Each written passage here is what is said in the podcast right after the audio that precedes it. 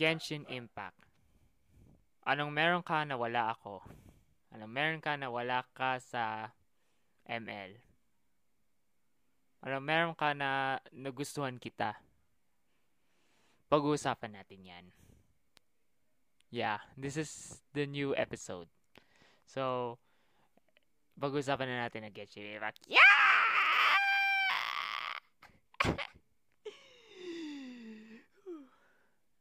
So, this is the Not So Interesting Podcast.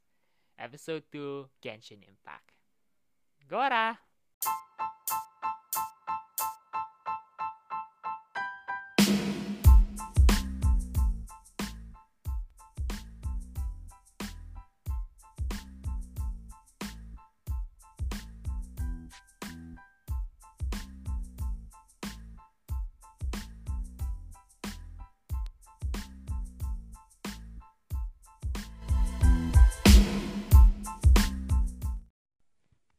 What's up, Betchies? Ako nga pala si Kuya Will.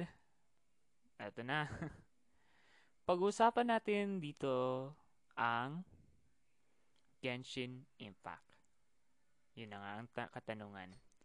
Ano nga ba ang meron ka na wala ako? Ano nga ba ang meron ka na wala sa ML? At anong meron ka na nagpatuwa at nagpasaya sa akin? Sino ka ba? Ano ka ba? Anong klasing game ka ba? Na nagpatuwa sa akin tuluyan. Ewan ko ba eh. So, siguro, ano na natin to? Pag-usapan. So, ewan ko na. Pag-usapan natin ng iba't ibang type particularly or maybe siguro um ewan ko sige pag-usapan na talaga natin ito okay siguro Gora Vels um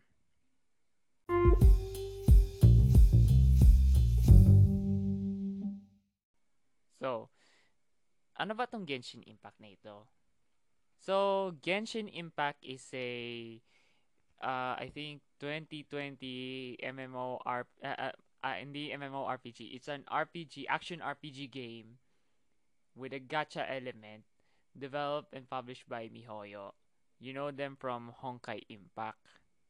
So, this game was made in China. Oh my god, made in China. Tapos, hala, may mga galit. Pero pagkatandaan ninyo ah, Mobile Legends was also made in China as well. So, huwag kayong magtaka. Pero ewan ko lang. So, Genshin Impact was, uh, ewan ko kailan ang release date nun, pero it was an mobile action RPG game. Open world siya. It was also available on other platforms as well, on PC, and also, of course, the PlayStation 4. Uh, paparating na daw siya on Nintendo Switch, and also, of course, on other consoles, the maybe Xbox One, and also, of course, on the new consoles, eh, the new generation consoles, the PS5. Yes, the PS5. Sino excited sa PS5? O, na-release ng PS5, pero put pero putya, hindi makakabili ng PS5 kasi kinuha ng mga scalpers. Ano na tayo? Walang magawa sa buhay. At saka, Xbox Series X. The same thing. Kinuha ng mga scalpers. Pero, maghintay na lang tayo ng mga ilang buwan hanggang ma- mawala ang trend. At bumili na lang kayo kapag nag-low price na ang PS5 at Series X. Let, let the trend die down for now. Pero, malapit na siyang may release. I think. Um, they're on their plans. Pero, commonly, malaro natin to on mobile, on Android, and on iOS. Kahit sa, kahit, eh, basta kahit saan. Kahit saan. On PC, PS4, and also, of course, on our phones. And currently, I have this downloaded on my phone. Saglit, konting break, konting break.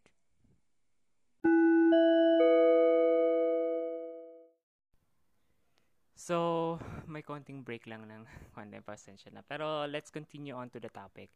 Um, what is the background of this game, Genshin Impact? Well, some others say that this is most likely a clone of a game that was existed na and also of course already popular na din which is in case in this case um, it was the game called The Legend of Zelda Breath of the Wild kasi lahat ng elements nung game na yon from Genshin Impact was copied directly from The Legend of Zelda Breath of the Wild from the cooking system from the climbing system yung stamina system siguro uh, magkaiba lang ata siguro ng health. Pero, unlike, ano, unlike any other kind of a Legend of Zelda Breath of the Wild clones, this is not the case for Genshin Impact for the most part.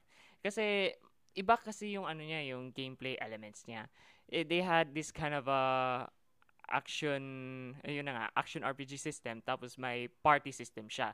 So, you had four you can deploy four people or four characters at the party all of which are in different kinds of uh, elements kasi in this universe in the Genshin Impact universe there are different kinds of ano elements that uh, some other people can possess which in case yung mga characters na nga I don't know. Um, the first one is either way from what I know. Ito yung mga alam ko ah. Um, Anemo, the power of the wind, Pyro, the power of fire, um, Electro, that is for the power of um, ano, thunder or yung electric. Yeah, parang ganun. Um, cryo is for ice. Um, hydro is for water. At uh, yung isa is dendro siguro. Uh, dendro, the power of nature like ano the flora and fauna and something like that. Parang it, yun ata yun. I think seven ata yun in total. So, bilangan ko lang ha. Animo, Pyro, Hydro, Electro, um, Dendro, Cryo, wait, wait, wait lang. Animo, Pyro, Electro, Hydro, Cryo, Dendro, Uh, seven ba yun? Or six? I think six, siguro. Or maybe seven. Eh, yun lang kasi ang alam ko for the most part right now. Pero ang the most used lang kasi doon na elements is most likely the five. Not the dendro part. Hindi kasama, ah, ah, ah, ah oh, naalala ko na, naalala ko na. Ah, the seventh one is Geo, the power of Earth. Yun pala yun. Naalala ko na, naalala ko na. So, it's actually in total of seven na nga sila. So, um, Animo, Pyro, um, Cryo, Hydro, Electro, Dendro, and also of course the the Cry, uh, ano the Geo, Geo, Geo. So it takes the seven elements of the ano the nature. so pero for the most part, ang gamit lang talaga dun is six na uh, for now wala pang character na nade-deploy ang MiHoYo ng ano ng characters for ano um the Dendro. Pero kung if ever meron man sana naman meron. At uh, tapos there are four types of wielding ano um weapon wielding ano ang mga characters. Four types. Um the one is sword, sword wielding. Um the people who wield swords, yun na nga. Um yun na nga dun ay yung traveler. The main users are yung traveler, at si, ano, eh, yung traveler, si Lumine at saka si Ether. Um, naalala ko ba, Bennett, um, Kaya, yun, from the characters that I know. Um, the second one is Bo, the one who wields bows and arrows. Yeah, you can shoot and you can also aim that in game. Uh, similar now to Legend of Zelda na, pero it's different. So from for the most part, what I know that wields bow and arrow is Fischl ata, Fischl, ewan ko. Uh, yung isa naman si Amber. And also, of course, eh, yung killer, at si Venti. Parang Starbucks yung pangalan. The third one is the blade wielding. Yung mga malaki ang ano, mga sundang. malaki ang mga polo. yung mabibigat. Um, from what I know, ang may dala niyan ay yung favorite character ko doon, Chong Yun. Um, yung isa naman, si Razor. At yung isa ay si Tilok. Yon, yung mga ano. At yung iba pa, yung babae din, Shinyan and Noel. Um, the last one is the book wielding. I think that is most likely for the mages and wizards na rin. Mages and wizards. Um, but also, of course, there are other characters as well na para bang ano. I think also book wielding. And also, of course, wield some ano. Ah, hindi pala siya 4, uh, 5 pala. Uh, there's actually a spear pala. Spear. Um, balik muna tayo sa book. Sa book muna, yung nag-wield ng book, for that is the mages and some wizards and so on. Ang naalala ko doon, si Barbara, the the one who wields the Hydro, and also heal powers as well. Um, he uh, that is also his weapon as well. Um, spells. Lisa, yon Electro, yon Sucrose, Mona ata, si Mona, yon Mona, and for the, ano naman, the spear wielding, yon naman, yung mga, na, ano, may hawak ng sibat. Um, from what I know as well, Xiangling and ano si Zhongli ata. Zhongli or Zhongli? Ewan ko. Zhongli ata. Zhongli. Um, the one who wields the spear. Wala pa ata ako sigurong kilalang ano, um, um, characters from Mondstadt pa ang naghahawak din ng spear. Uh, yun lang alam ko. Zhongli at si, si Xiangling lang ang may hawak ng spear. Yun. So, for the most part. Uh, pero may kakaiba din dito eh. Um, there's also a two-wielding, ano din, two-wielding, ano, um, dalawa din ang hawak na, ano na, uh, weapon. I think Tartagliata or si Ch- Child, Childe, Child, Tartaglia, ganun. Um, he can do bows and arrows and also, of course, double-wielding sword. I think they, he can split it into two. Siguro, I don't know. Um, she he's also doing the same. Ewan ko lang. Pero plot twist, kakaiba yun ah. Um, now, let's go forth with the, ano na, I think, story ata. So, I'll make a summary of it. So, this is the summary of my, ano, um, about the story of the game. So, cue music muna.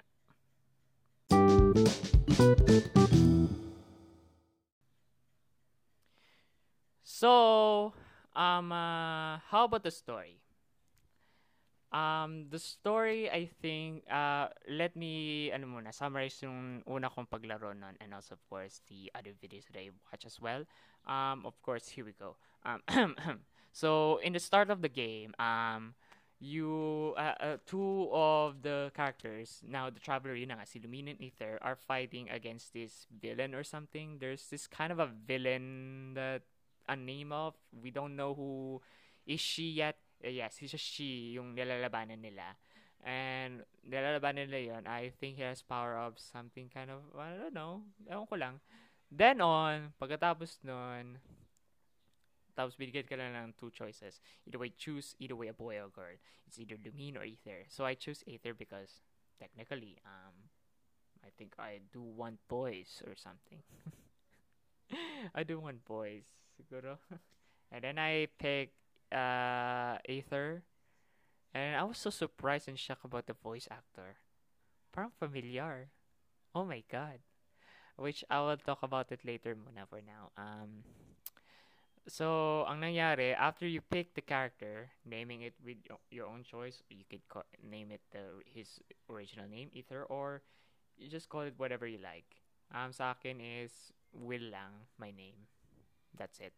And also, of course, after that, ang nangyari, uh, the the the villain just then sw- give him some kind of a powers or something that makes his kapatid swallowed or something, and or stuck or something. And then on, also you're also the same as well. You've been tele uh, you've been teleported by this woman, this Betchies. so after that, after after all of that, you uh, and dun na na transport ka sa mundo ng Tevat.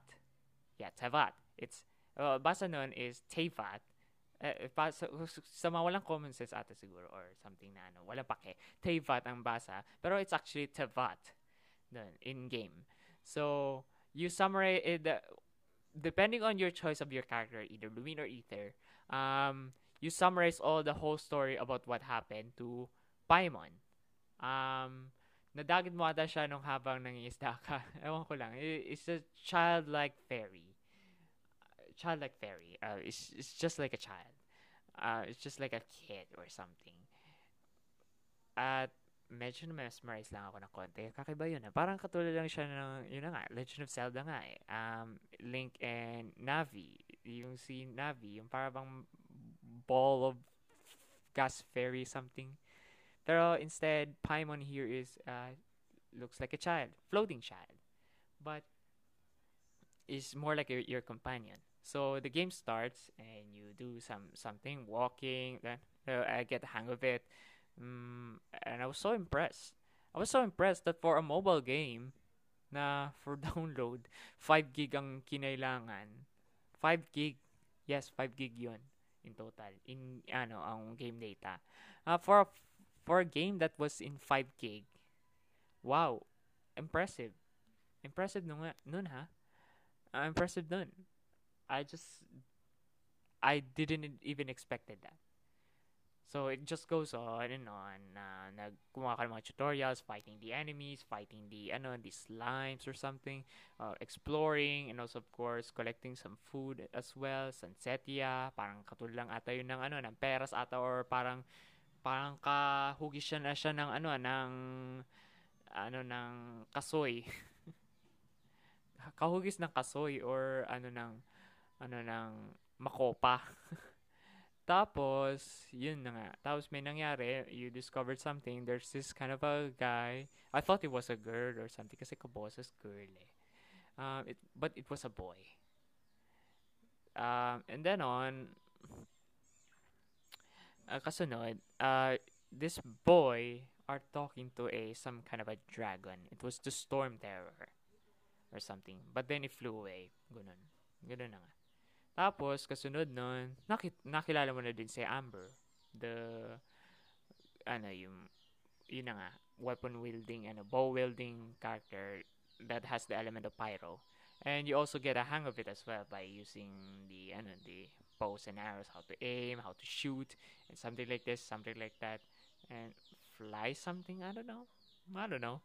Um, dun na. Dumiretso at tapos it just goes on and on and on. Um, you just followed on to the story. You met up with the Knights of Abonius. Uh, na, eh, pero napuntahan mo yung mundo ng ano ng Mondstadt. Mondstadt. Um, the town proper, ang ganda din eh parang naganda ako din sa town proper ng Mondstadt. And also, of course, the, ano, the, you also met up with Knights of Avonius, Jean, um, Lisa, and Kaya. Yun na nga, the four that is, ano, the four primary characters that also you played in Mondstadt. Pero for, uh, pero actually, you can only, uh, ano, nung in-game, the only free characters that were giving you free is Kaya and Lisa, the wielders of Cryo and Electro. So you had four par- parties involved. Ikaw, the first is most likely Animo in Animo muna, Animo element. The second one is ay umulan saglit. Um in ano si Amber, Pyro, um si Kaya, Cryo, and Lisa, Electro. Um different types of ano um ano, ng weapons. Ikaw na si Ether, um, it's basically um, uh, sword wielding, Amber, bow wielding, kaya sword wielding ulit. Walang blade. Hindi ka nakakatanggap ng blade. Just sword. Pero malaking tao. hindi siya malaking tao as in the buff one. No, it's just a some kind of a 30 uh, 25 year old or 26 27 28 29 year old person excuse me um and also of course lisa the same thing the sexy mage boy oh my god another fantasy for boys out there sure so yun na nga it just goes on. You, uh, the game proper is just goes on with it. Um, you access with different kinds of quests. You story quest, the main proper, which you, I know, from the arc. So you play the prologue first, where you fight the storm there or something, which makes me grind through. For pro, for prologue, ang tagal ng kailangan mo pang gawin just to get to act so chapter 1 uh, ang daming ano acts na kailangan mong gawin for prologue uh, the prologue is for the Mondstadt part lang yun ah. Prologue pa lang yun, prologue. Tapos chapter 1, sunod liwe na. So, yun na nga, prologue. Uh, you fought with Knights of Avonius. Binigyan ka nga ng libreng anong characters, Kaya and Lisa. First. Next on, um, kasunod si, um, um, ano, binigyan ka din ng chance na ano, na bigyan ka ng ano, ng, ano, ng trial. Trial lang for D-Look. That's it. Trial lang. Hindi pwede makuha siya. Kahit si Jin, hindi eh, eh, in my gameplay, wala akong natang eh, wala akong natanggap na kahit ni konting trial for Jin. But uh, you can only unlock him through a some kind of a no, like gotcha element of wish or something wish. Uh, I don't know what to say about wish, but here goes nothing. Um, mamaya na muna yung wish, pero tur- tuloy pa. Tapos, y- there are also another parts of the game. Um, is the quest, yun na nga. Random quest, which you can get it randomly by encountering someone or something. And then on the next one is, you know, the commission quest. Um, you can unlock it by either way gaining at least a high adventure rank or something. If you get the some kind of a, you know, uh, uh, I don't know, basta yung ano, para bang requirements to do so to unlock the adventure quest. Story quest is the other side ano, side quest ata side quest nun sa storya you can ano um, makikilala mo doon yung mga ibang characters like for example um uh, si you know um yung, ano si ano Dilok um si yung iba Lisa makikilala mo pa sila um th- and that is it really. It just goes on. Um you also met with uh, you also did something on Mondstadt as well. Um um, nakakuha ka ng gliding license, more background to the story, the plot involves about what happens to ano, Devolin, which is now the Storm Terror. Ah, oo nga pala, nakakalaban mo din ng Storm Terror din in a shoot 'em up genre, uh, shoot 'em up part, but I never finished it because I never actually finished the part where I finally killed that son of a gun. It just gives you just oh, nahanginan ka lang. Eh, na-weirdoan ako. Ba't yung sa cutscene yun, parang nabigyan ka lang ng, ano, ng Japanese dub, not the, ano, yung kay actual voice actor nun in English dub. And oh, by the way, let me talk about the, ano, yung nangyari. Oh, So, after that, uh, nung sa una pa lang, nag, na, nakakasalta dun si Ether. The same thing with Lumin. Nung sa, eh, ano, napanood ko yun sa YouTube, ha? Um, that's also the same thing that you can do. Pero now, what happens now was, eh, that you can do, yung nakakasalta siya, even in cutscenes. Pero now, nung nagsimula ng lahat na diretso na in game proper, you're now silent. Wow, are you now trying to copy the Legend of Zelda now? Link is just silent character, silent protagonist. Oh my god, eh, just so sloppy. For me, it's just so sloppy. Why would you hire a voice actor for the character if most likely the half of part of the game were not voice enough? You, you made him completely silent. Paimon is just there just to talk for it. Pero I'm not annoyed with Paimon. In fact, um, okay lang sa akin si Paimon. Sorry kung hin, uh, may nangistorbo. May nangistorbo kasi dumating na kasi yung papa ko. Istorbo na kasi yung kapatid ko. Hindi na ako makagawa ng magandang podcast. So, back to the point. Um, I'm fine with Paimon naman. I'm fine with Paimon. Kasi, she's great. Uh, may iba kasi, may tendency ng ibang mga tao na, ah, parang nakakainis naman si Paimon eh. She's just so annoying. It's just, ang ingay niya. It's just, I want to shut the, shut his mouth. Gawin na nga natin siyang emergency food. Yeah, that is the meme of Genshin Impact now for Paimon. Emergency food. Pero I'm fine with Paimon naman. Medyo hindi naman siya maingay ng konti. It's just more like a spoiled kid na hindi naman talaga spoiled. It's just yung para bang, para, uh, yun na nga, para siyang bata lang. Kaya kailangan natin ba pagpasensya? Diba? Diba ganun din naman mga bata, ah, kapag mga bata, kapag naka-encounter ka ng bata, kailangan dapat tayong mapag, mapagpasensya kasi bata lang yan, huwag mong papatulan, dahil kundi sumuka sa nanay niyan, sa tatay niyan, bugbog sarado ka. Di ba? Kailangan natin mapagpasensya. Um, from, ayos naman siya. Ang ganda nga nung ano eh, nung pagka-bosses niya is just like a kid The same thing with Japanese dub. I don't know about Korean and the English the uh, the, the ano the Japanese dub. Uh, yun, ayos naman sila. And not even Chinese. I don't want to bother Chinese. So, anyway, now, parang gusto ko naman pag-usapan yung mga voice actors. I want to talk about the voice actors. I was so impressed na dun sa ano, voice actors. Um, for the most part, most of the voice actors hired in Genshin Impact was most likely uh, prominent na sa voice acting industry, the VA industry. They're already voiced in with different kinds of animes and so, and I was so mesmerized with it. Um, for example, um, uh, the voice of Ether was, na nga, familiar sa akin yun eh. It was voiced by Zach Aguilar. Um, Zach Aguilar was actually voiced Tanjiro in Demon Slayer. Yes, he voiced Tanjiro in Demon Slayer in English dub. Which, in English dub version, dun nabwisit yung kapatid ko. Dun siya nabwisit kasi napaka-weak ng pagka-voice kay Tanjiro. Because, unlike in Japanese dub, uh, in napanood ko dalawang version both of them I watched them both um in the Japanese dub she's most likely the energetic and also of course may para bang may emotion talaga in English dub it's just like ah parang ang hina lang ng konti it's just most likely just one emotion and that's it and they they can't even do justice daw dun sa ano sa pagkaka-emotion dun sa ano sa part ng comedic parts like for example, yung just screaming, it's just standard as F.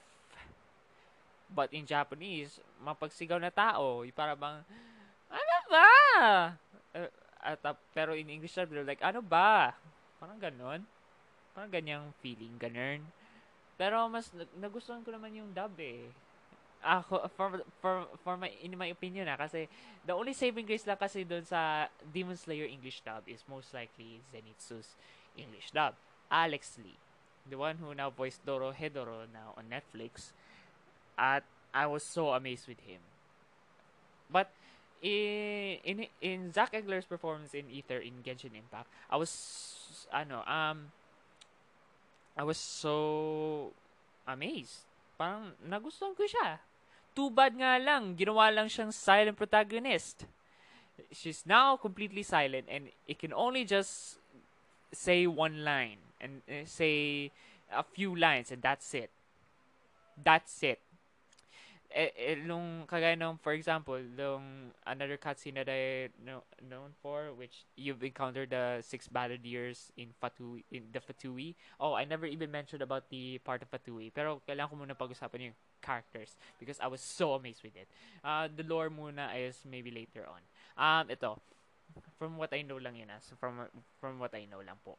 Um about ano um yung sa ano nakilala mo nga six balladeers of from the Fatui um six balladeers I don't know hindi ko alam eh hindi ko alam yung full details because I'm just starting um about them um nung pagka-bosses lang ano eh nag ano lang siya eh yung kay kay Ether isa lang isa lang isang linya lang binoses niya just the name, and that's it. Yun lang. Was rest of the game. Ah, wala na. Wala na. Too bad he was just been wasted. I don't even understand why MiHoYo would either way decide to, you know, um, just make the character silent in most part of the game instead of cutscenes. all he did right now is just grunts and just grunts, and also of course doing some spells, uh, some spells or something. The elements, the ano, the the power or something from from Animo. Um, for nung nag-resonate ka na, nung nag-resonate ka naman sa ibang elements like Geo, yeah, I already resonated with Geo. Uh, maybe I'll talk about it later. Um, yun nga. Yun lang ang nabossesan lang atin niya for the, ano, the Animo. Pero Geo is just nothing. Completely nothing. Wala. Too bad. Sayang eh. Na-wasted, ano, wasted potential. Ang galing niya eh. Tapos sinayang lang. Okay, about the other one. Um, may ilan sa mga characters sa Genshin Impact uh, top, uh, about Paimon. Ay, yung ano muna, yung ano, yung characters sa Genshin Impact. Other part and other characters on Genshin Impact is now what I know as well, or just amazing, or in fact, it's already been popular na. So, about for um, ano, for character of Razor, I was so amazed.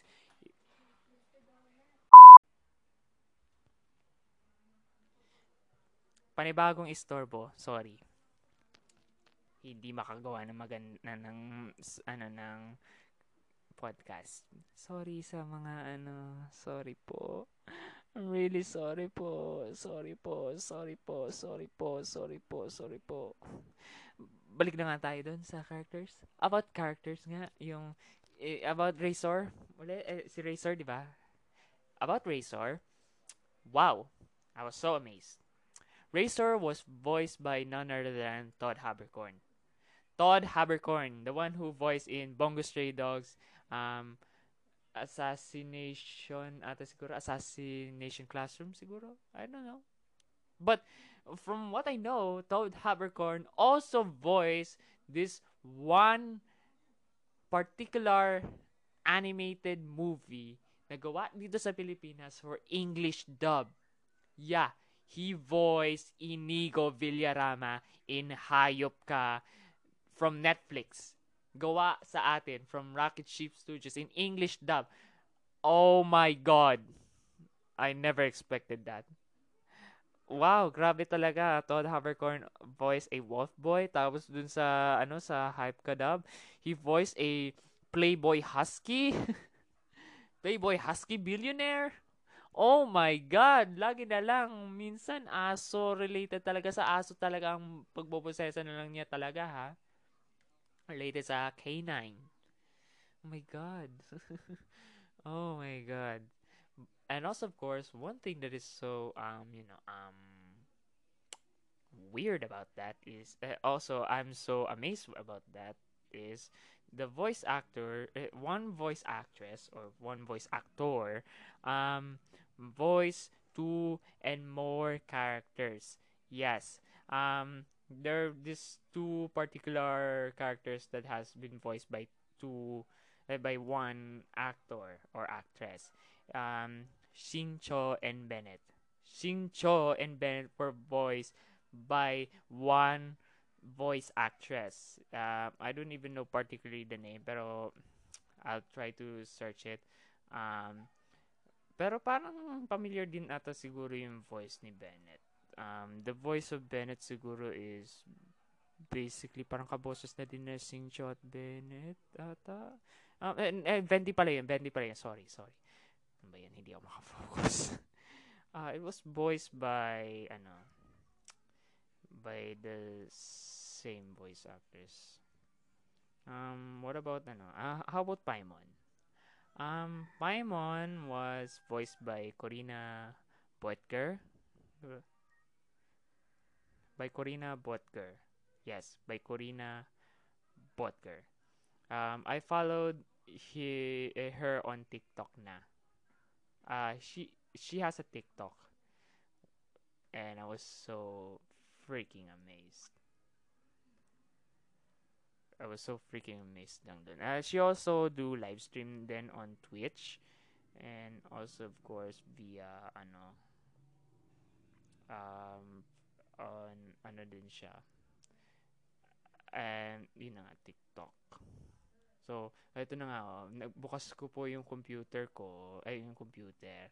Titingnan natin kung sino nga yung ano, yung ka- eh, nag-bosses po nung characters nga dun sa um, for uh, kay Venti, Bennett, at saka si Shincho. Um, for Bennett pala, um, I found out that the voice actress for this one is ay, ah, hindi pala. Parang pare, magkapareho. Herika Harlatcher pa rin kay Venti. Uh, for Bennett naman po is Christina V. Valenzuela daw. Pero they're also the same thing. There's the same they're, they're the same thing na po. Same thing ng voice actress po. Christina V pala. Eh, Christina V.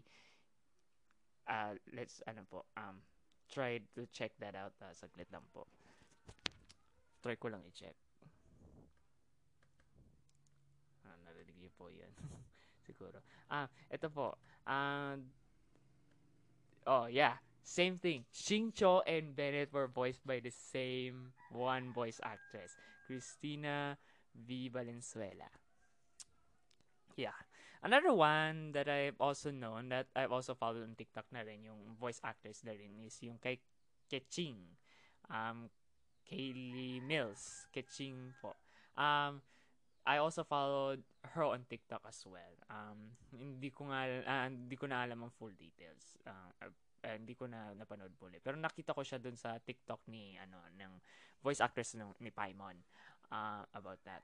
So, that wraps, that wraps up lang siguro. That's what I know. Um, for my character, eh, for my favorite character, Chong yun naman siguro. I think Beauregard ata ang nagboses nun.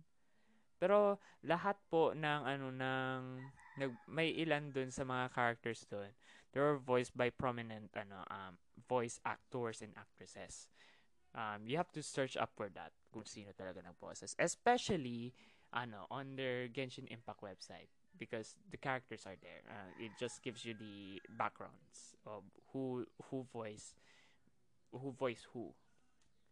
And I'm really sorry sa mga store-bought and really sorry din sa mga ganitong ano um, medyo not so well researched na ano. Pero how about the lore of Genshin Impact? So, the lore of Genshin Impact is this. As I said earlier, there are seven types of elements that that are in game. Um, let's let me try to uh, paraphrase that or summarize. Okay, Pi- uh, anemo uh, anemo is the power of wind. Pyro, the power of fire. Um, cryo, the power of ice. Electro, the power of thunder or electric.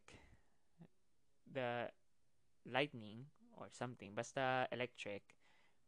Um, uh, for ano, hydro, the power of water dendro, um, the unused element na wala pa hanggang sa ngayon. Um, dendro is the power of the nature or the plants or the flora and fauna or something. Flora or something. The power of the plants or something. And third one is geo, the power of earth. Yeah.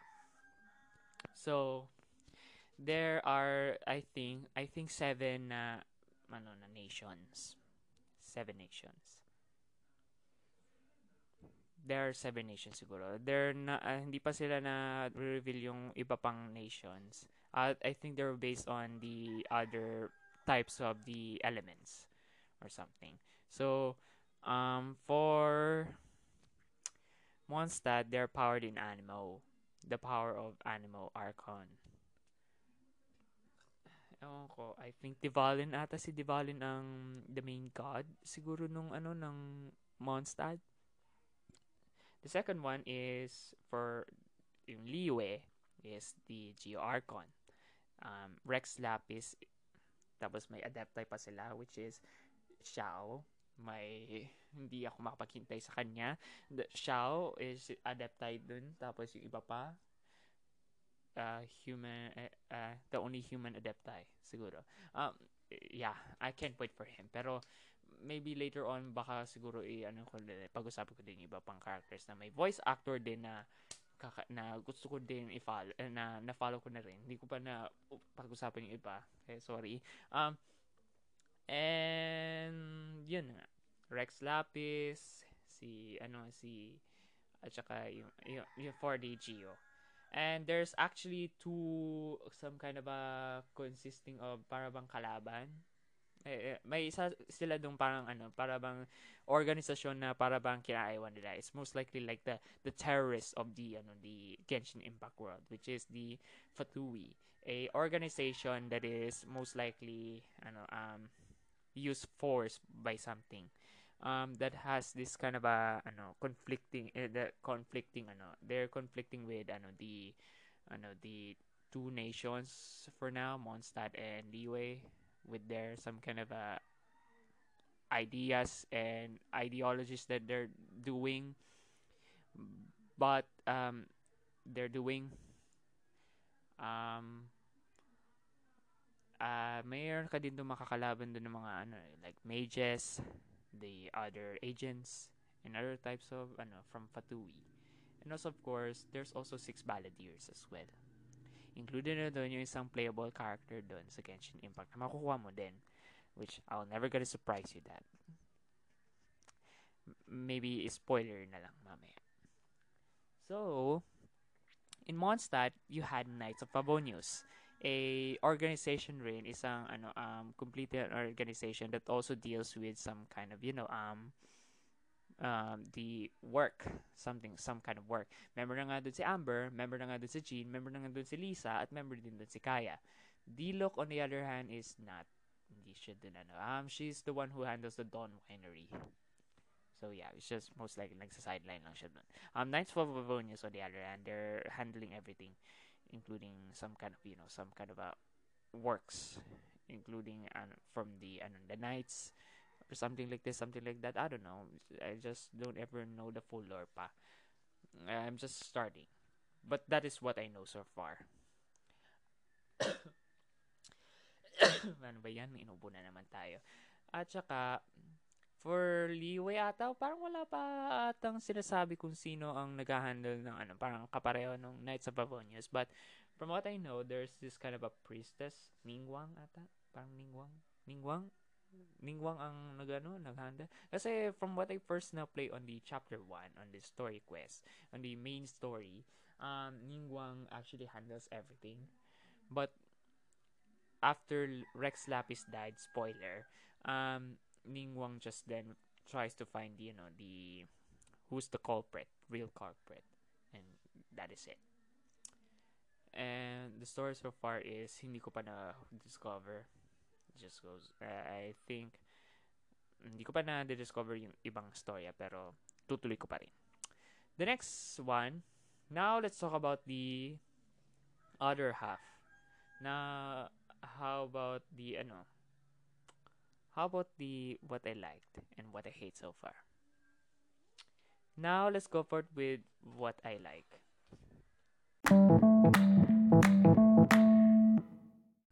So, what I like about Genshin Impact. Kagaya nung sa unang intro ko, ano nga bang meron sa Genshin Impact na wala ang ML? Anong meron sa Genshin Impact na wala ako? Sorry sa lahat na makikinig na ML player. Sorry ha. Um, sorry ha. Huwag kayong magalit. Mayos naman ang ML. It's your own choice. Pero parang nagustuhan ko talaga Genshin Impact. Talaga eh. Kasi, ito what eh, what is what ano meron ang Genshin Impact na wala yon sa ML na nakikita ko palagi sa lahat ng mga tao na lagi pinaglaruan. And the only game that would either way any Filipino would either way love to play on their pastime. So Genshin Impact is an action RPG it's an open world adventure. Yeah it's an open world adventure. You can discover all the worlds. You just explore everything. Explore the vast area of Tebat, the world of Tebat. Can either way eh, discover. Eh, you can either way go on with Mondstadt, fighting enemies, slimes, hilichurls. Yeah, hilichurls. I never even talk about the enemies yet. Um, the slimes, yung mga parang blob, parang katulad sa Ragnarok. Naalala ko ba yun? And hilichurls most likely mass figures of monster or something.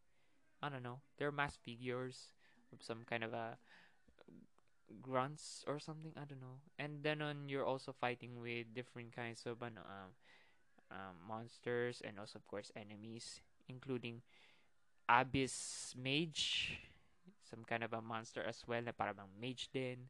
It's just small, floating in a ball or something. Parang tulad ni Super Monkey Ball ng Sega. And also, of course, other things that is so weird as fuck. Like,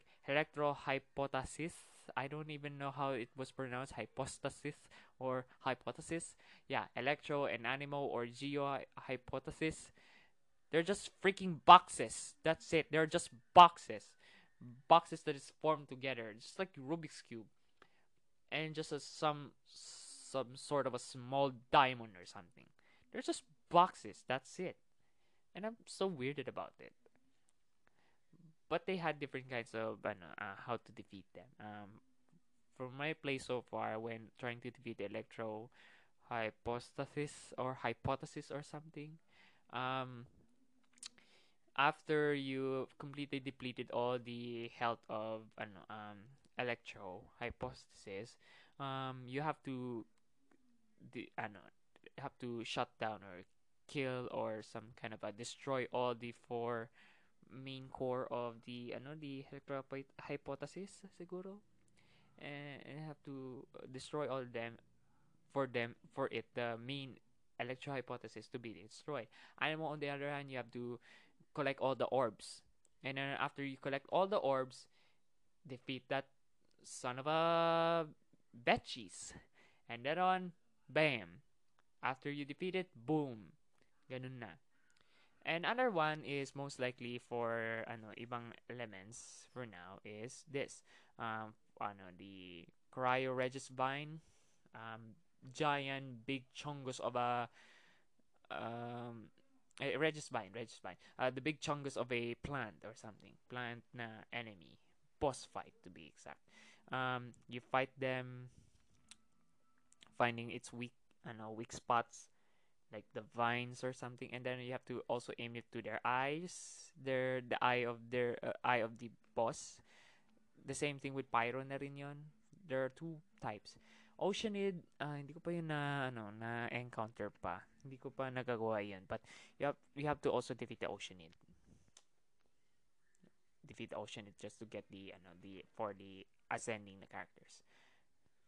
And of course, the ano, I think yun lang ata for now. Yun lang. What I like about it, uh, yun lang ang nagustuhan ko. Just you can encounter different kinds of boss battles to gain something. Hindi siya katulad ng ibang games na most likely na ano, na pay to win. You have to purchase something just to ascend or win. No, no, no, no. In Genshin Impact, limited lang ang ang purchases. Limited lang ang purchases. You could just um, the in-game currency is more, uh, but for other some kind of uh, consumables, um, you can do some kind of, for example, um, wanna spend on Wish, you can purchase it with Primer Gems, or you can pur- purchase with, uh, you can wish with Acquainted Fate or Intertwined Fate. The Intertwined Fate is most likely for the limited event, kind of a you know um, wish or something. For, for acquainted fate, that is for the permanent event, a permanent wish feature or something. And also, of course, the other one that is you're also doing that parang sword or some shit like that. Uh, some kind of stuff like that. Um, and crystal crystal top ups. That is the consumables of by can use by micro eh, that uses microtransaction the crystals or something crystals siguro I don't even know the full name just the crystals or something and then after that you can also change the crystals as well and also you can also buy it with other some kind of a you know um consumables as well some kind of a bundles or something I don't know just yun na nga. Pero hindi siya katulad ng iba na puro lang sa kapag magbibili ako ng something like for example, bibili ako ng ano, ng power up. Anong kailangan ko? May bibigyan sila mga offer. Tapos babayaran mo with real money. Wow, what the frick? Pero in Genshin Impact, you have to gain it by just most likely, you know, exploring the all areas. You can just find it everywhere. Find some chest, defeat the enemies, or you could just gain it through different kinds of doing some quest or something. Commission quest, random quest, or in the story. You can do everything. You can gain something there. And that is what I love about it than what Mobile Legends has. Kasi you can explore the whole vast of the world of ano um the game. Pero hindi ko kaya may compare yung Mobile Legends sa Genshin Impact because after all, Genshin Impact is just an action RPG, online action RPG. Um Mobile Legends, on the other hand, is basically just a MMORPG, which is most likely an arena-based battle. Arena battle kind. kind. Genshin Impact is just most likely open. Open world that you could explore. The next thing is most likely the story. I was so, ano, para bang, I was so giddy on it, in the story. I was so giddy about getting through the story para bang you can also learn about the backstory of the characters, learn more about the other character story, or explore more what was the personality of the those characters. For example, Diluc. Um, when I played Diluc, wow, hindi lang pala siya some kind of a stubborn guy, some kind of a sunder, chun, eh, sunder, sunder or something like para bang eh, para bang laging nakasimangot palagi. Pero matalinong tao pala siya. And also, of course, great in battles. Even though hindi siya kasali sa Knights of Abonios, he's actually a good owner of ano, don, uh, of the ano the the bar, some kind of a bar or something. Ewan ko kung anong pangalan. Pero, he, he uh, like I said, he owns the Don Winery. And the next one, Lisa. I discovered about Lisa. Minsan medyo may may pagkaano na siya. may parang minsan kapag ginagalit mo, talagang mag kalmadong tao siya, pero kapag ginalit mo, talagang magagalit 'yon. Para bang ano, para bang hamunin mo siya ng laban, na ah, lagot ka. Hamunin mo siya, lagot ka, lagot ka. Ganon. eh, kasi yung pagkalaro ng story quest, after defeating the mage, after stealing the book, ano, hindi siya ano, hindi siya tal- eh, hindi siya makakaano, makaka-get over noon na para bang hindi siya kontento na kapag wala ang libro, kapag hindi binalik ang libro, talagang magagalit siya ng tunay. Parang isang librarian. After all, she's a librarian in game. The third one is Kaya. She's some kind of a cocky, cool person. Sometimes, cock, yun nga, cocky, cool person. Pero, she's actually a serious one. Parang, kala mo heartthrob. Yun nga, parang heartthrob siya. Heartthrob nga siya sa ibang tao. Pero, yun na nga. She's basically, you know, um, cool character person or something. You may also another thing about it, also in Leeway, you can also meet with Xingqiu. Uh, when I played Xingqiu, we didn't know him. It's just most likely a book nerd. Parang he's just a nerd. Just wanted to read some books and that's it. Pero yun pala, she's actually a part of the clan. Part of the clan. At saka also owner siya ng ano ng isang e-com a Fayun Commerce Guild. The one kaya pala nung nagbigay siya ng malaking mora para bilhin lahat ng Geo eh, hindi pala Geo, Core Lapis. Wow. Yayamanin rich kid. Rich kid pala. Ganon. Just goes on. And then, the same thing with Venti. Ay, uh, parang medyo confused lang ako kay Venti kasi para bang minsan parang mapagpanggap na para bang oh I'm a actually the Lord Barbatos. Ay oo nga pala Lord Barbatos pala yung main ano god ata siguro ng ano ng Mondstadt, hindi pala si ano si Divalin. Si Divalin is most likely, you know, the other I think guide or something, uh, the second god or I don't know, basta ang actually the god of Mondstadt pala is Lord Barbatos. You just most likely say that oh, ako pala si Lord Barbatos. Kailangan eh, at kailangan nyo kung ano, um, pagkatiwalaan. Ah, dahil ako talaga si Lord Barbados. Yeah. Pero parang found out this it just found it so weird. Pero it then goes on forward to the story, dun sa main story. Yung pala, it just reveals something. That Venti is just not is just so different than just being ano, para just being Lord Barbatos. And all along para parang sinasabi talaga siguro na siya talaga si Lord Barbatos. I don't know. I'm just so ano confused about uh, Venti's story or something, the character as well. Pero alam naman natin siya, parang trickster minsan. Pero actually eh, tapos medyo mayab mayabang and like that and shit. Yep. And that's all I can think about. The battle is also great. You can do madami strategies that you can do in game as well. Um for example, um for sword wielding ano characters, you can if you're playing this on mobile, um, if you're holding the some kind of attack button for swords, if you hold it, he he can do some kind of a attack like multitudes of attacks like ganon, parang ganon. Kasi for one tap of the attack button just gives you one full swing. But if you hold it, it just gives you a multitudes of swing. I think one, two, three, three swings of swords, siguro.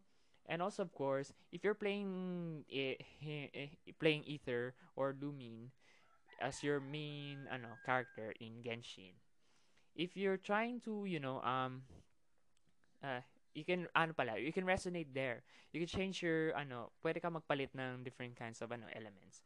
If, like for example, after discovering um ano um Liyue, the Geo Archon, the Geo part of the region, you can resonate with Geo, and now you can have Geo powers. But you could also change it if you're going back to Mondstadt with animal power by just going to the statues of the seven. Yes, the statue the seven was most likely, you know, um, the para some kind of a hub na para bang mag ano sa'yo, mag descend sa'yo ng ano, some kind of a no, not descending as in the character. You you have to ascend it on your own by just most likely character exp upgrades or something. And also of course the same with swords.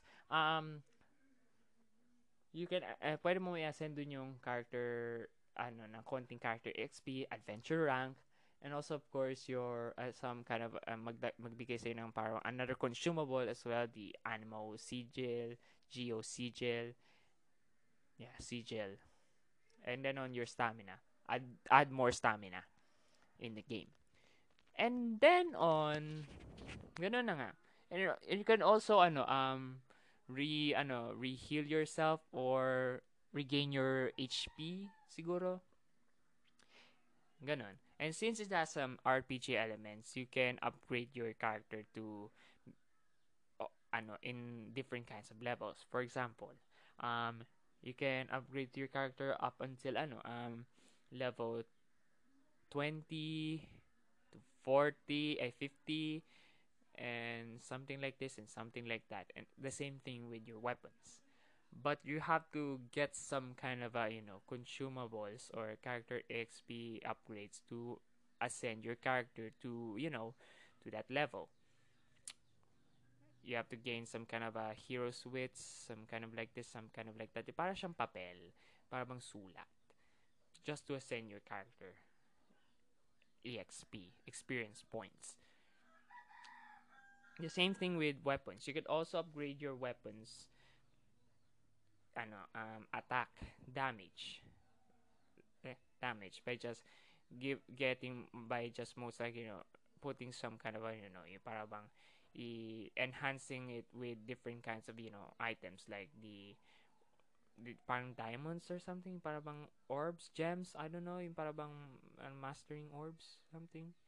And also, of course, the other weapons as well to ascend your uh, to ascend the weapons, and also, of course, dealt more uh, some kind of a damage or something.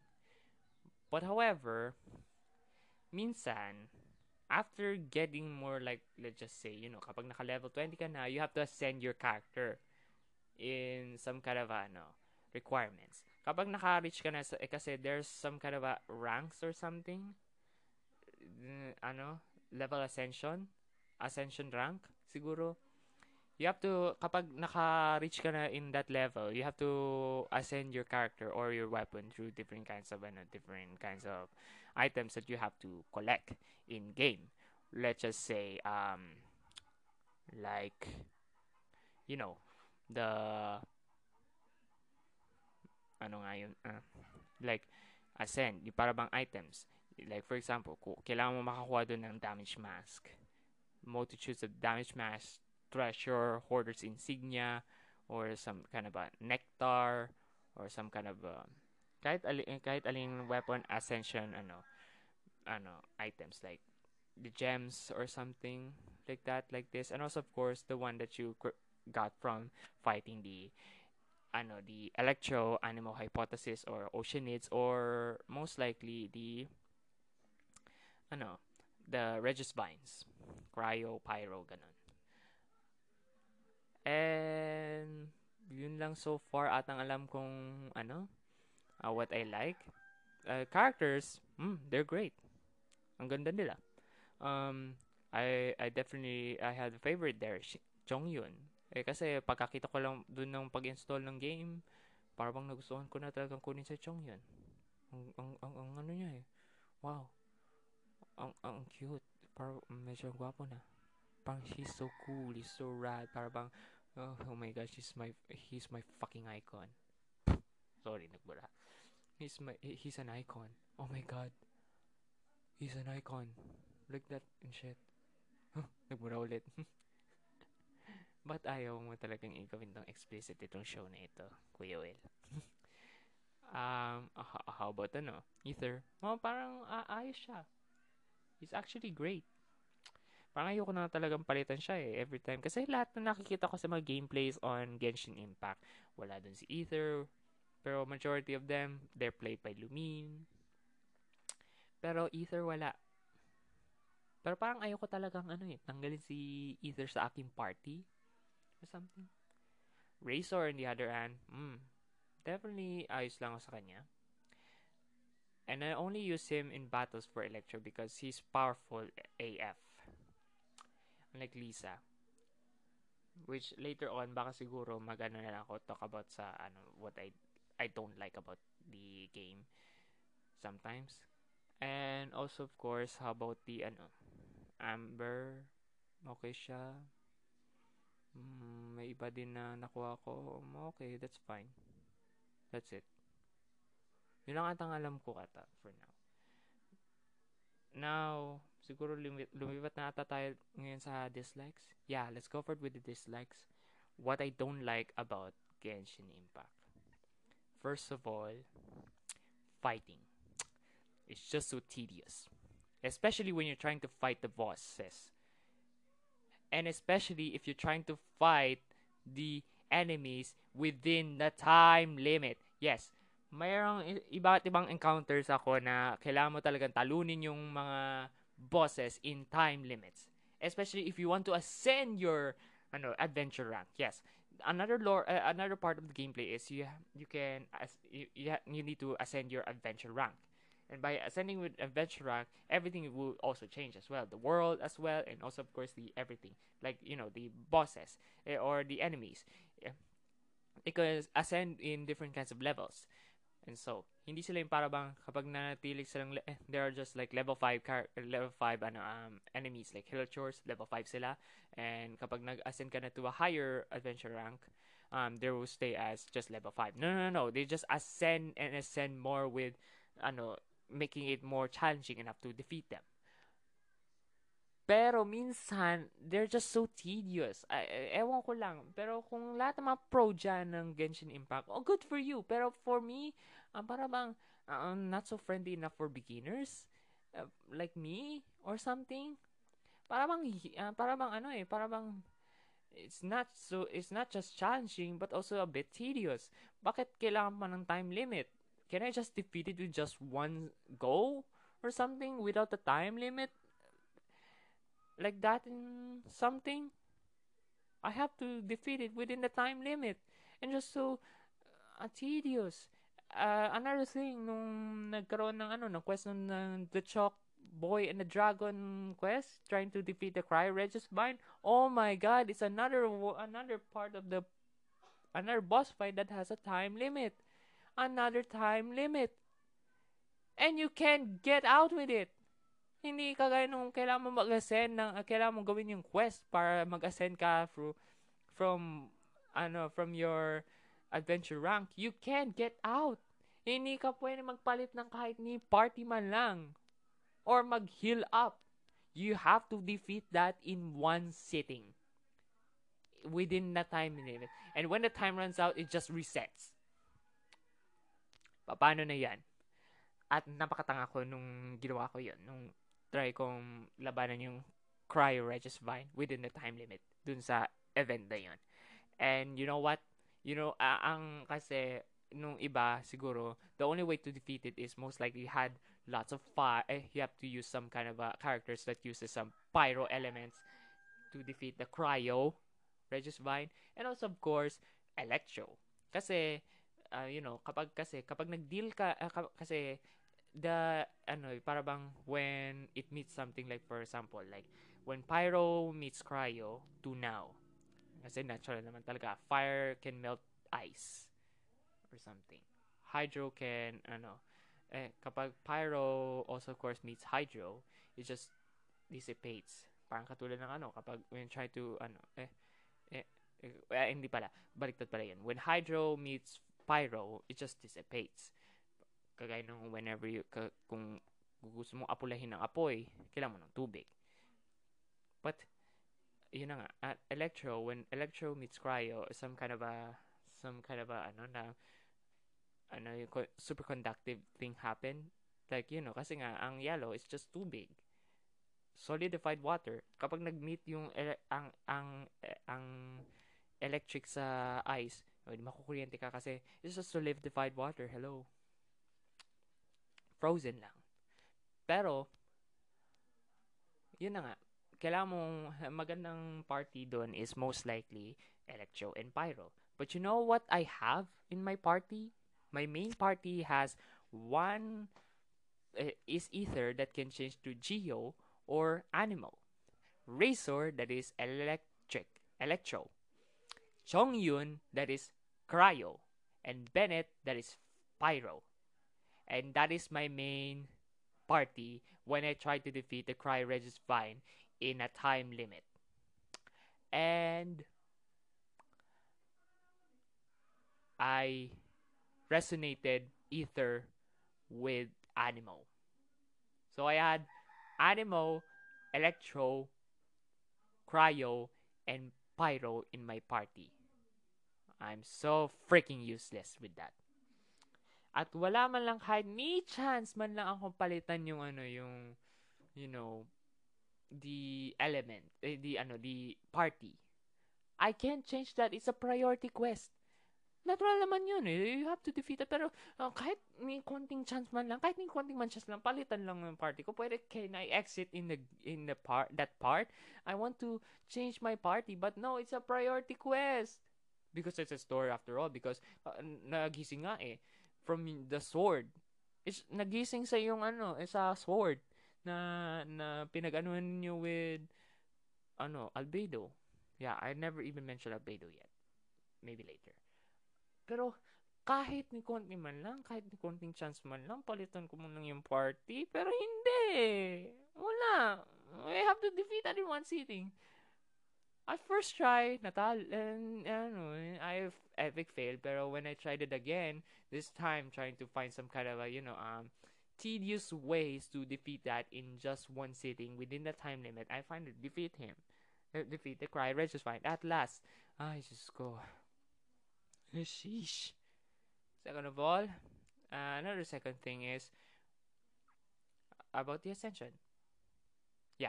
About the ano the adventure rank. Adventure rank most likely like i said most likely it just gives you some kind of you know ascension to the characters. You have to ascend if you in order to like for example ascend your character into another rank like for example um to adventure rank uh, to level 50 or more you have to ascend. But you have to do that with adventure rank. You have to be higher have a higher adventure rank in order to ascend. Pero means and, and that's fine. I could collect that. But sometimes whenever trying to eh, nung mag-ascend ako to 26, akala ko akala ko para bang yun na. Pero bakit ganun? Is that a glitch? Na para bang hindi ako maka-ascend to level 26? Pero yun pala, kailangan mo pala magawa ng yun na nga. Kailangan mo mag-ascend through by just unlocking by going to a some kind of a domain. Yeah, I never even mentioned about domains yet. I n- never even mentioned. Uh, uh, you have to play it for yourself kung gusto mo yan. Domains are just basically, you know, um, areas you have to go through para makakuha ka naman ng mga forgery, blessings, like that, and so on and so forth. Pero, ah, bakit kailangan kong gawin yon? Tapos, yun na nga ang reklamo ko nga din doon. Yung, car, yung isa doon sa mga ano, kailangan mo talunin yung electrohypostasis, or hypothesis, you have to defeat that in one sitting within the time limit, within the, you know, the selected some kind of, you know, um, recommended parties, uh, the recommended elements, Animo, Hydro, Cryo, and Pyro. Oh, that's fine kasi uh, hindi naman talaga pwedeng gumamit ng electro kasi nga kapag when electro meets electro, that's immune. They're immune to that. Pero, ay, ang hirap naman na. Tapos, mat mataas pang level. Mahina pa ang level ng aking mga characters. Kailangan ko pang mag-ascend. Pero, paano nga ako makaka-ascend kung lahat ng party ko, eh, mahina. Like that and shit. It just goes on. Pero, kung ikaw ay pro na, okay for you. Baka siguro ako lang. Another one is siguro The Wish. Ah, oh boy, about The Wish. Yeah. Even though it's an action RPG, it has a gacha elements. You have to, you know, you have to grind through for more just to get something. And now you can also use some kind of a money just to grind through. Parang medyo gambling ng konti. Kasi you have to at least purchase more Premier Gems just to buy some Intertwined Fate or Acquainted Fate. Pero medyo nainis din ako dun sa Wish eh. Kasi ilan sa mga characters na gusto ko sana makuha, hindi ko makuha-kuha. Like now, in this event, 8 days na lang natitira. Albedo.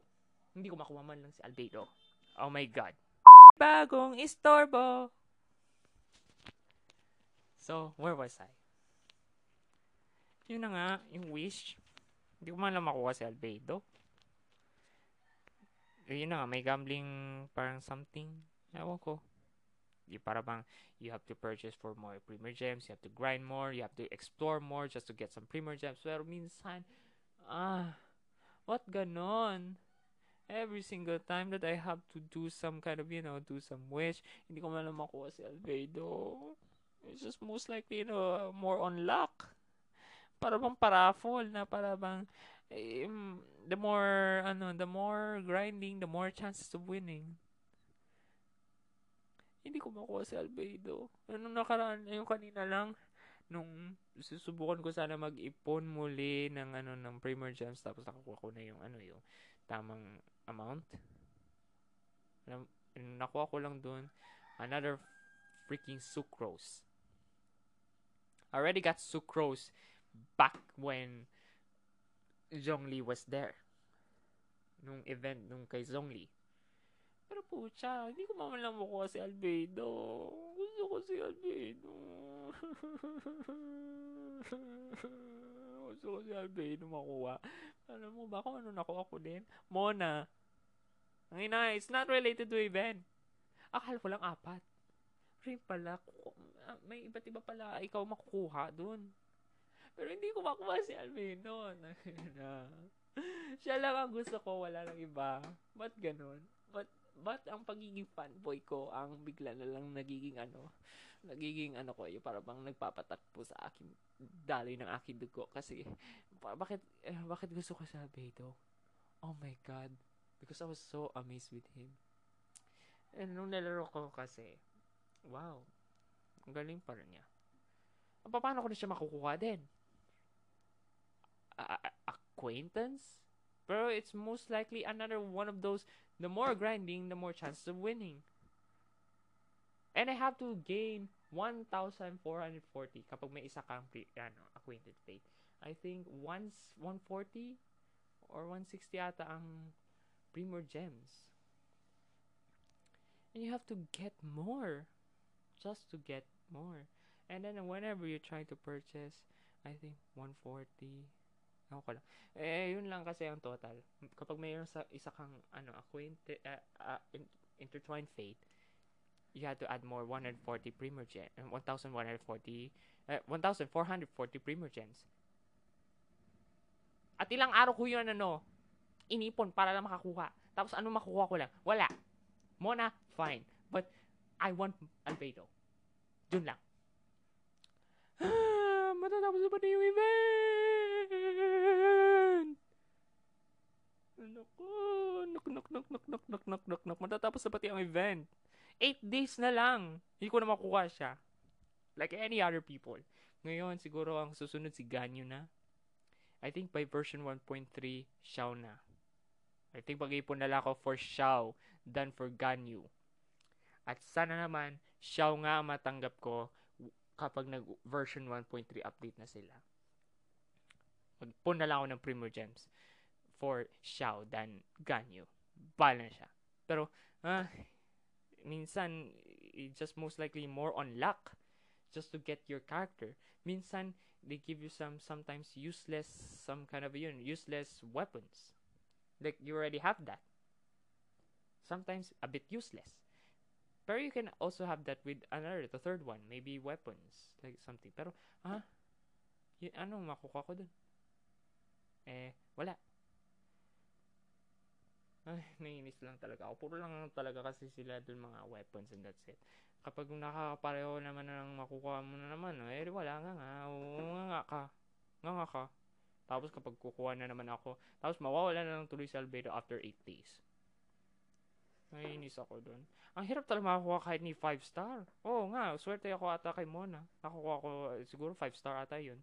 Kasi, 5 star. Pero, for Albedo, ah, it's tough luck. And that is also the same whenever you try to get Tartagliata siguro in Zongli. Nainggit nga ako kay ano eh, sa pinsan ko eh, naglaro din siya ng Genshin. Nakuha din niya si Tartagliata, eh, nung ano, 5 star character din ata yun nung event nung kay Tartaglia. Tapos din nung nag-Zongli na, buti pa siya nakuha niya si Tartaglia. Eh ako nga, hindi nga makakuha na kahit ni konting 5 star na character na based on the event. Tartaglia siguro, Venti man yan, or si Zongli man yan, or kahit si Punyetera Albedo. hindi ko makuha-kuha ang malas ko naman, doon din ako na inis minsan eh because uh, the wish system is just so uh, medyo a bit unfair. Pero minsan eh hindi ko di makuha um, may ganun. Para bang it's more like more on grinding the more chances of winning. At mahal din ang ano ang intertwined fate and also of course acquainted fate. 160 premier gems. Yes tapos, kailangan mo pang mag-purchase more kung gusto mo mag ano, ng crystals if you want to do more top-up. If you want to buy more. And I'm so uh, pissed with that. Ah. Anong pa nga ba? Ano pa nga ba ang medyo ayaw ko na nga doon sa Genshin? Parang wala na ata. That is, that is it so far. Pero, overall, ang ganda naman pala ng Genshin. Ito ang ngayong the only game that medyo kinadikit ko na ngayon. The only game that I'm like now to ML. Parang mga ML players siya na yun lang ang gagawin araw-araw. Except I'm a Genshin Impact person. Like, I was so fascinated with the story, the gameplay, the world, the lore, the everything. It was so nice just to see it, see it, and experience the characters. The characters are so handsome, mesmerizing, so great and powerful. Ang ganda ng lore. Parang gusto kong makaget through with it. Parang nagiging fanboy na ako ng Genshin. Ewan ko na lang. Baka siguro in my birthday ata. yun din ang regalo sa akin ni Kuya na theme cake. Genshin Impact. Kasi yung mga kapatid ko, nung nag-birthday sila, nagkaroon ng theme cake. BTS kay Kulaya, Demon Slayer kay Abby, tapos ako, Genshin. Oh, oh my God. Para sa dibo ko. Pero overall, I like it. It was it was one of the most greatest games I ever played. At you should try that too. Basta may powerful ka lang na cellphone. Kahit Qualcomm, kahit Realme lang. Basta malakas. At madami din ang ano ang storage kasi it's a whopping 5 gig total for the whole data. Kung handa ka man sa pag-grind, grind, grind for characters, great for you. Kung handa ka man sa mga medyo pahirap at medyo challenging na mga enemies, boss fights, and so, good for you. It's a challenge. Kahit na medyo nabawisit din ako minsan sa, com- sa medyo tedious combat system, uh, that's great. I have no, eh, ano, medyo may kon- konting complaint lang, pero I have no complaints whatsoever whole, eh, as a whole. It's the greatest game. Yun lamang. At, y- at, subukan mo. Kahit cellphone. Or baka kung meron kang PS4, dali, download mo na. Kasi meron din yan sa PS4. Play that. Or if you had PC, download it now directly to their Genshin Impact website. Baka wala wala ata siguro sa Steam eh. I think wala sa Steam. Pero download it directly now on their website. And for mobile, download it muna sa iOS and Android. Um, side note lang for iOS ha. Um, for iOS persons, I think I recommend for you is mga higher end na. iPhone 8, 10, 11, 12 for iPad, iPad na Pro or something. Kasi nung sinubukan ko sa old na iPad Mini 2, hindi ko mana, lagi nagka-crash. Basta, I think you need to find some kind of a compatible iPhone devices that could work your Genshin Impact uh, gameplay. For Android naman, I recommend you na dapat kahit mid-range, basta powerful enough to run the game. I think kahit Realme na may Qualcomm. Uh, I'm playing this via my Huawei P20 Pro and it works well. Basta in the lowest setting possible. Kung hindi mo kaya yung ano, uh, just ano, eh, pwede mo na siyang i-down yung ano yung se- settings niya, the graphics setting. Make it low as possible to run it smoothly. And yeah, at ano pa ba? Ewan ko na. So, I think that completes it. Ito na ata yan. So, let's wrap it up. That's the wrap up, guys. Nilapit ko lang talaga yung mic ng ano ko ng ano ko ng headset ko kasi nga wala akong magandang dissenting microphone for now. Pero I think plano ko nang bumili. I'll plan for that. Uh, I'll plan for that ahead. At ngayon, it's now patapos. It's now my final message for something or something like this, something like that. Final. Uh, I already said my final thoughts. Ayaw nga pala, di ko pala nasabi yung kay Albedo, no? Um, yun nga, kay Albedo, I want that. Sana makuha, makuha ko siya. At fun fact then, it was voiced by Koi Dao. It was voiced by from team from uh, Pokemon. Um, he also voiced um, from the you know it's a JoJo, it's a JoJo's Bizarre Adventure, and I'm following him. I'm following him on Twitter. I'm so fascinated with that guy because he's just like Alex Lee, but unlike Alex Lee, which is mostly sometimes surreal, weird. Koi Dao is most like a somewhat a ano a certified shit poster. uh, just read the, just read his tweets. Certified shit poster siya unlike Alex Lee, medyo weird and surreal. Pero they're the great. I think sila atang dalawa ang pinakapaborito kong VAs in anime and gaming ate siguro. Sana naman, sana naman, Alex Lee. Sana naman, i-hire naman ng MiHoYo si Alex Lee because bagay siya maging ano, parte ng Genshin Impact because I want it. Gusto ko. Gusto ko yun, mangyari. I want Alex Lee to be part of Genshin Impact. Sana may petition. Make make Alex Lee be part of Genshin Impact. Voice in any some kind of a cool characters. Cool characters. I want him to be part of the cool kids. Kasi ilan sa mga ano, mga well-known na, Zach Aguilar, um, Todd Habercorn, at yun na nga, yung kilala ko na ngayon, Koy Dao, ewan ko lang, kung popular si Koy Dao. Pero Koy Dao, mm, mm, I, I freaking love them. So, yun na nga, I think, eto na, that wraps up for today. Salamat sa pakikinig. Salamat sa pakikinig sa sobrang tagal na maraming istorbo at isang oras na podcast na siguro bored na bored ka na at hindi mo ata itutuloy hanggang sa huli. Pero, yes. Baka siguro may maganda din ata akong topic span or maybe not so interesting topic span na pwede ko pag-usapan na pwede nyo pang i-board out at itulog lang. At pwede mo na itong gawing pampatulog, siguro.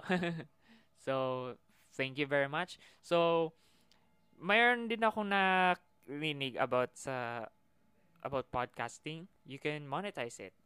Pero wala eh, hindi pwede. Uh, my current app or my current service that I'm using for podcasting, Anchor, can't even monetize for some kind of a standard one because um, it's for US only. I live in the Philippines. Nakatira ako sa Pilipinas, kaya nga ako nagtatagalog eh.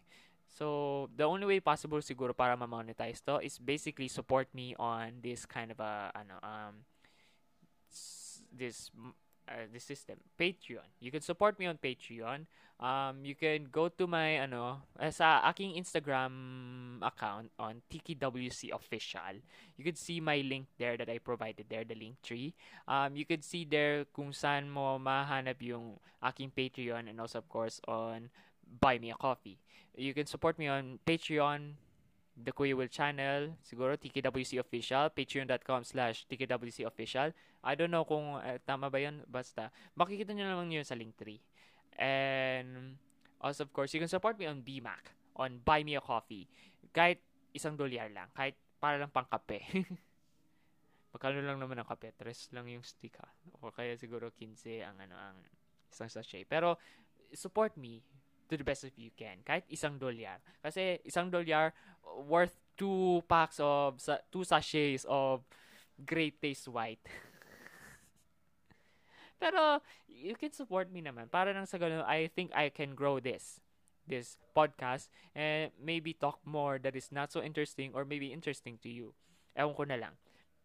And support me as well on uh, and subscribe na din po kayo sa aking channel, the the Kuywood channel. Search the Kuywood channel. That's T H E K U Y A W I L L C H A N N E L. The Kuywood channel on YouTube. Basta kung may makita man kayong nasa NTSC na color bars with the TV na mayroong bunganga na may nakasulat na Kuywood channel, that's me yun yun. Support, uh, ano, um, subscribe na po kayo. And, and, and I'm now making a new video because finally at last, nandito na po yung aking Shopee order. Kasi kanina lang po yung nag-beep-beep kanina. Yun na pala yung order ko sa Shopee. At yun ang at last na dumating na siya. And you can also support me on Facebook um, from uh, uh, facebook.com slash TKWC or search on Facebook the Kuya Will channel the same thing na rin sa sinabi ko nung subscribe. And on Twitter, you can follow me on Twitter at TKWC underscore tweets. That's TKWC underscore tweets. Not dot com, eh, dot com tweets at kung sinabi ko ata dun sa una kong episode. Nakakaloka. Nagkaroon ako ng minor error. At on Instagram, you can now, uh, you can also support me, you can follow me on Instagram um, at TKWC official. Ganun lang po. Um, thank you very much for listening. At sana naman po makinig pa kayo sa aking episode 1. Um, it's now available in different kinds of platforms. It's now available on Spotify, Google Podcast, Pocket Cast, um, Radio Box, uh, Deezer. It's now available on Deezer. Um, I also uploaded it via SoundCloud and also of course on Castbox and Beats. I don't know. Uh, tapos I think susunod i-upload ko din ata to through Red Circle. Pero kung may time ako on Red Circle, sige, pero available na siya sa laha, sa ibang mga ano podcasting platforms and siguro plano ko din siyang i-release on Apple Podcast kung kaya lang ako access ni Apple kasi ayaw, ayaw kasi ako paano ni Apple eh. Kasi please naman uh, Apple baka naman let me upload my podcast on Apple. Pero for now, siguro mapapakinggan nyo na to on Spotify. And also, of course, in this platform as well that I'm using right now, Anchor. You can listen to that. Search lang ang aking The Not So Interesting Podcast. Pero available na siya on many different kinds of podcasting platforms, especially Spotify. Sana na-enjoy nyo. Or maybe not, because this is not interesting after all. So, thank you very much for listening. At ito na po ang aking outro for every single YouTube videos na ginagawa ko. So, subscribe ka na! Or else. Ako nga po pala si Kuya Will. At maraming salamat sa pakikinig. Kaya lagi, i-follow niyo na po yung, ano, the Not So Interesting Podcast. So, thank you very much. Bye!